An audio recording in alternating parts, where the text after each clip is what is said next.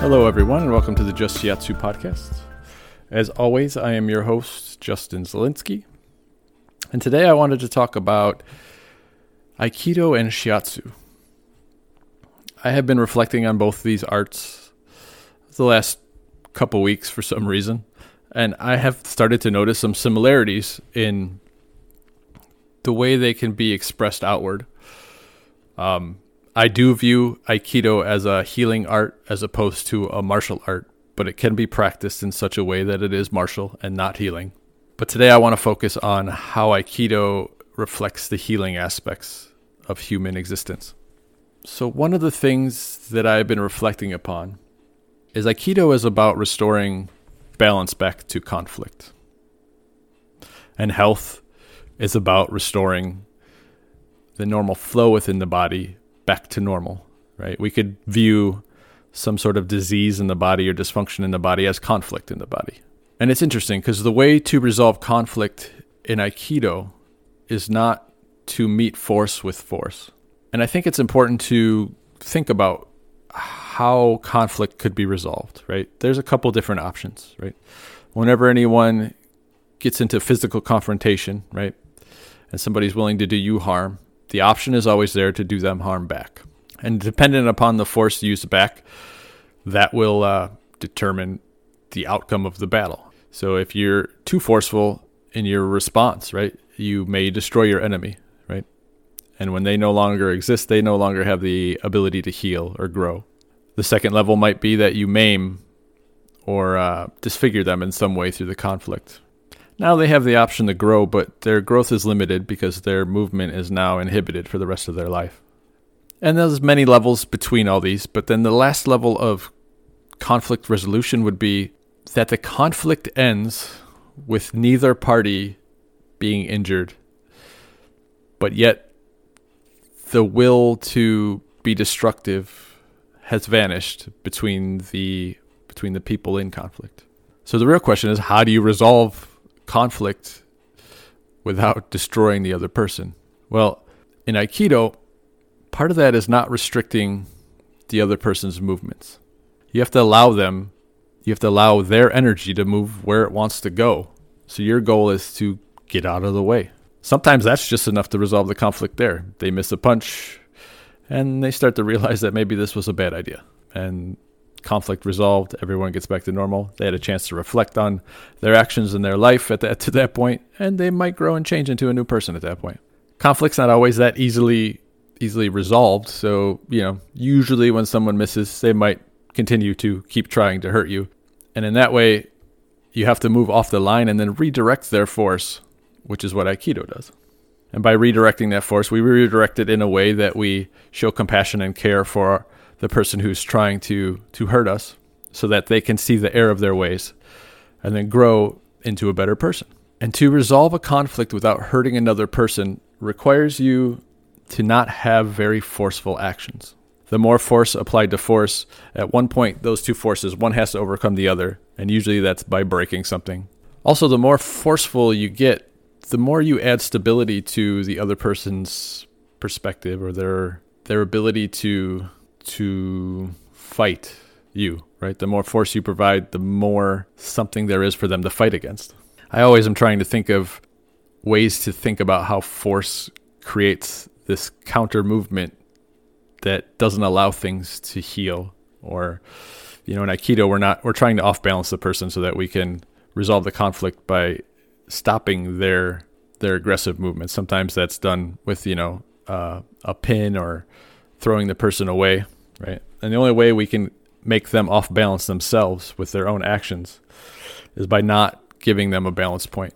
So when we're talking of forceful action, I think we're balancing this idea of allowing the other person to move freely through their life versus stopping them from moving in their life. So in Aikido, we move around this force and allow them to keep moving. You know, this gives them an opportunity also to reflect on their action and realize that maybe they made a mistake because they missed, right? And now they're in danger because when I move out of the way in Aikido, I move to a way where I have an advantage. And now this is when I can help them self reflect, right? Once I move out of the way and allow them to pass, I can gently nudge that motion they're doing to off balance them, right? I just give a little suggestion of maybe a little bit more this way so you're off balance. Then I become a stable center for them to move around, right? I now have control of their motion. And in Aikido, I choose the gentle path, right? I find a way in which I can resolve this conflict and still show care and compassion for the person who is out to do me harm. And I think this reflects a lot on what it takes to help someone heal. You know, doing body work where someone is not very physically active and I'm just using my touch. These types of things are more subtle and you can't really see them. But what I'm feeling for when I touch someone is I'm feeling for the movement that's happening in the body. Then I feel that movement and I be with it, right? Just like as someone's attacking, I let that force pass by, right? I just observe it as it moves by. From that point, I can see what's happening. I can see what's wrong. I've gotten into a better position now that I've observed the situation and moved out of the way of this, this conflicting movement. And now I can help redirect it to a better and safer spot. Now I can see what's happening in the body. Now I got a feel for it. I move with it a little bit so I can understand where it's going and what it's wanting to do. And now I redirect it and show it a better path. Right. This is what should be happening with the touch as, as as we try to heal as well. This is also where it's important to keep a calm mind.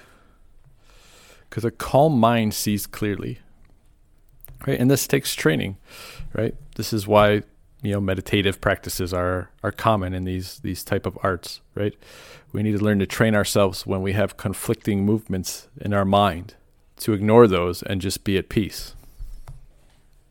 Right? When I'm at peace, I can see clearly the situation that's happening if I let another person's conflict start to become a part of me, I start to react to that in a negative way, right? I want to retaliate and preserve myself.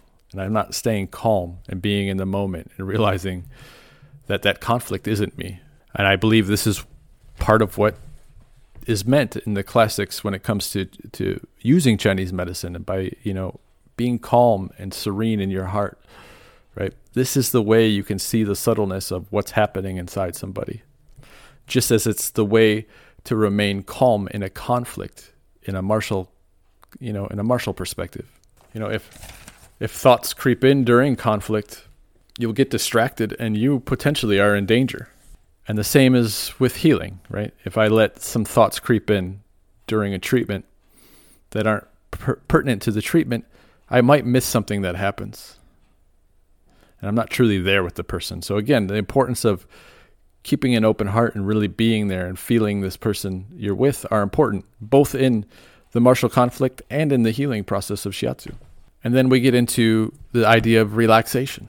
Again, we don't want a lot of force in either, you know, situations. So we learn to relax.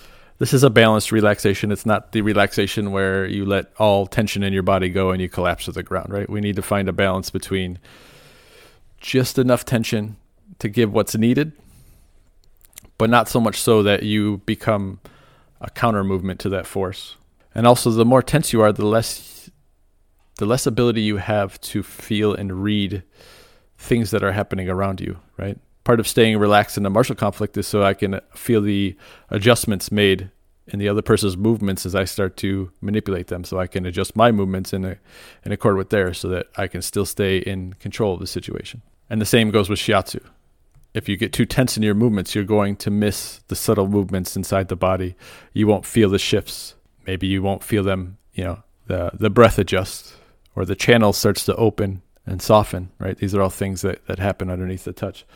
But if you're too tense, you won't notice them, right? And the other thing that I've learned through this uh, this process through Aikido and touch is you know, as humans, we are always kind of measuring the other person's touch when they when they're when they make contact with us.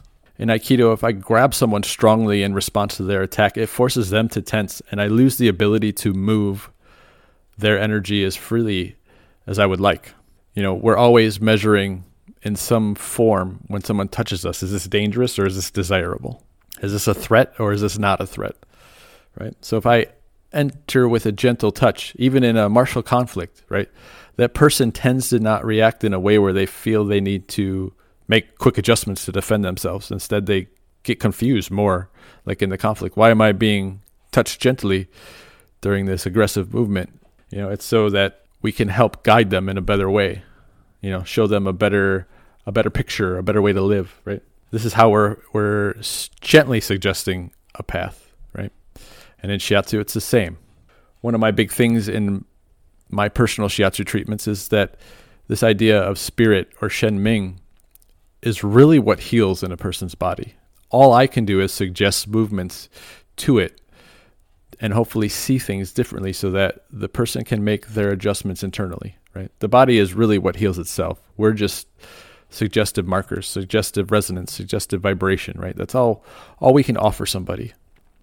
And it's their ability to read this this feeling, this touch and see what option I'm giving it so that the adjustment can be made for a better healing response in the body. And if I come in with an aggressive or unsafe sort of feeling, right, the body's going to reject that that idea or that notion and no change will happen. In fact, I might even reinforce the diseasing or dysfunctional movements that are there because it doesn't feel safe to accept this this path that I'm suggesting, you know, that is is better for the chi to move through. So another aspect that I've always found really interesting in aikido is that for an aikido technique to fully work, everything must always remain in motion. If we stop the opponent's motion, we stop the ability to do the technique right? We now have to reestablish motion by creating our own muscular movements, which is detrimental to what we're trying to do, right? The idea was not to create a conflicting movement that stops their motion. And the same is is life, right? Life is always movement. If we start to find areas in our body that aren't moving, that usually is a sign that we're not probably going to be living much longer. So how do we again create or keep constant motion moving, right? Well, we don't get in conflict with the movements inside the body. I don't feel a movement coming towards me and I try to push it back the other direction, right? So in the martial arts, it's often, this statement's often given when we're pushed, we pull, right? If someone pushes me, I just continue that motion. I pull them in towards me. And then we redirect it to an advantageous or healthier, healthier way. And when we're pulled, we push. So if someone pulls me, I just continue and follow that motion inward, right? And again, I follow that in until a point where like I can help be more in control and redirect it to a healthier outcome. The other interesting thing in martial arts is timing, especially when you're trying to blend with another person's movements. You can't move too fast or too slow. You have to blend perfectly with their timing. If you move too fast, there's nothing to blend with because it's you've beat it to the punch, right? If you move too slow, the movement's probably going to control you. And the same is true with healing, right? We have to be patient. You know, this timing in martial arts is really an, a good way to say patience, right? If someone's attacking me, I have to be patient enough to wait for them to come and give me that energy to work with. And then I adjust to their speed and their pace. Then, once I have control of it, I can actually readjust the pace as I feel appropriate for the moment. But to first blend, we have to match the pace. And the same is is with the body. You know, when I'm feeling into someone's channels or, you know, trying to feel the chi movement in there, I first have to match that chi movement so that we can move together and then so I can become that solid pivot point again or that solid suggestive point to let the body readjust itself.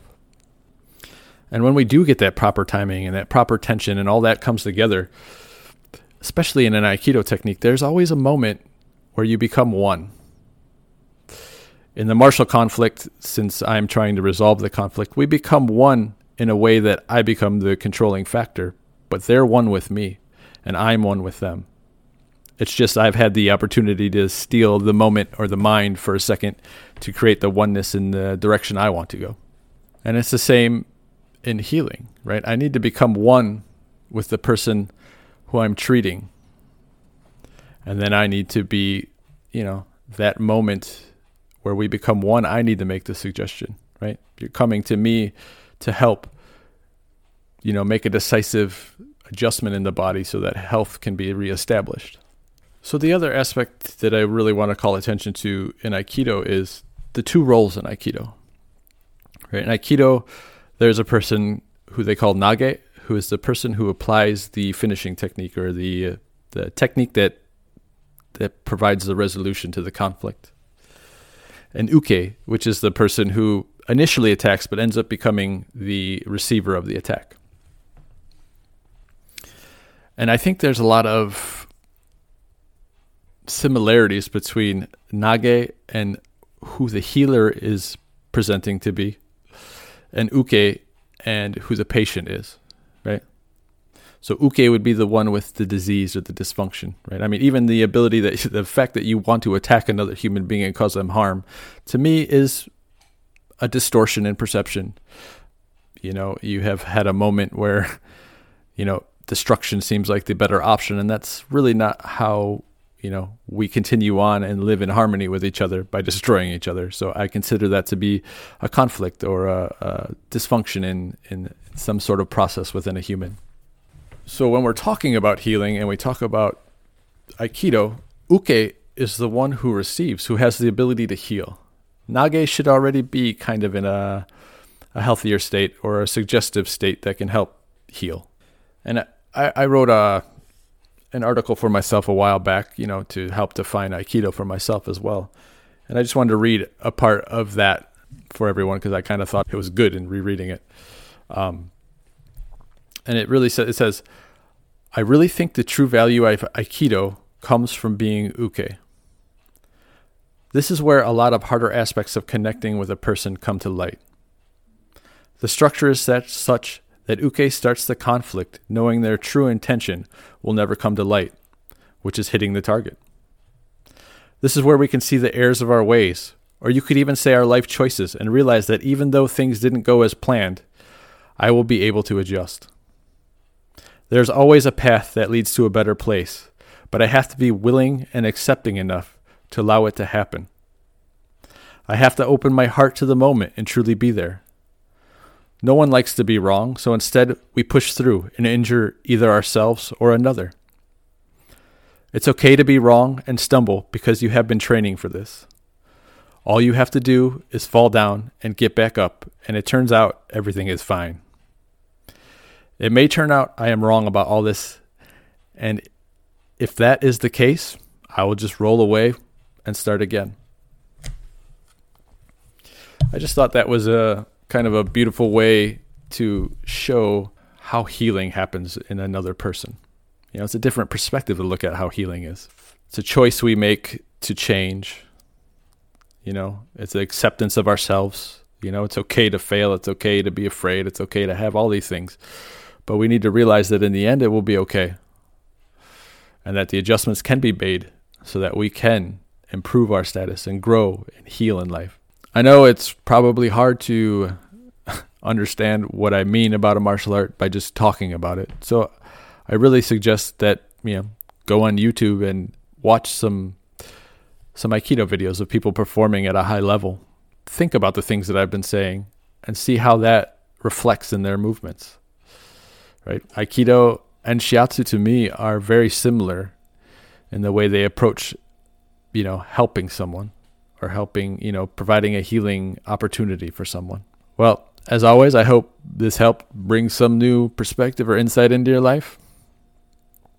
You know, if you want to know more about my work or me, you could always visit my website. It is justshiatsu.com. On there's contact information if you wanted to, you know, send me any questions, comments, or concerns. You know, I'll gladly address those. Otherwise, I hope everyone has a great time, and um, I hope you'll be here for the next episode. Have a great week. Thank you.